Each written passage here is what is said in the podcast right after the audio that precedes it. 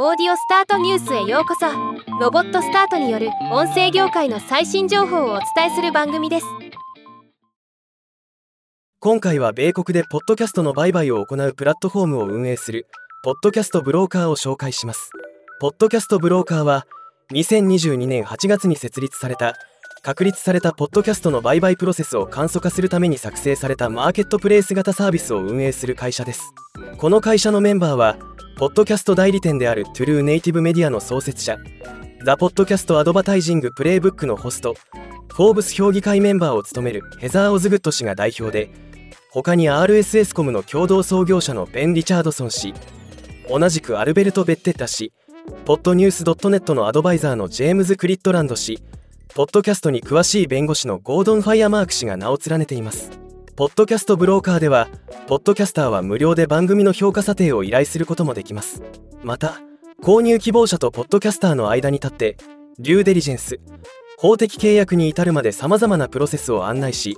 リスナーをシームレスに移行する支援を行うサービスになっています。売買されるポッドキャスト番組は少なくとも毎月2000ダウンロード以上1000人以上のリスナーが必要とのこと。国内で言えばポッドキャストのランキングのサブカテゴリーで上位に位置する番組からが取引対象というイメージになります。番組のエピソードランキングレビューなどは全て価値があるもので番組を購入した人は RSS フィードを制御できるようになることで新しいエピソードを変更修正削除追加が可能になりまたエピソード以外にも番組のカバーアート番組の説明なども修正することが可能になります。またポッドキャスト番組以外にも番組のウェブサイト電子メールリストソーシャルチャンネルなども合わせて売買することも可能になっています。結果このサービスを使って売買された番組は現在12番組とのこと。ヘザー・オズグッド氏が現状について語ったコメントを紹介しておきます。ポッドキャスト業界はまだ成長しているため人々は依然として興味を持っている領域です。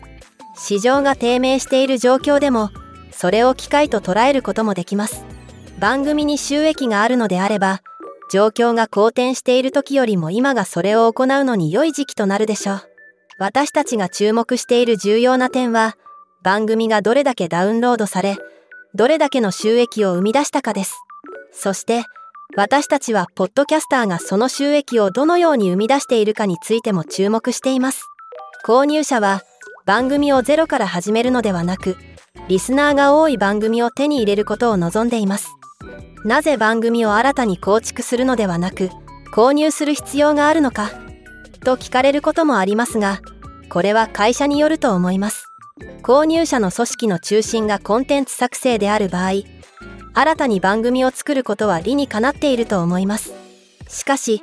組織の中心が収益化にあるのであれば成功しているポッドキャスト番組を購入することは成長を加速させる非常に良い方法になります。日本のポッドキャスト業界でもこういうサービスがいずれ必要になると思います。その前に番組の価値を上げるためにもまずはポッドキャスターのマネタイズを確立させることが重要だと思うのでそこを僕たちは支援していきます。ではまた。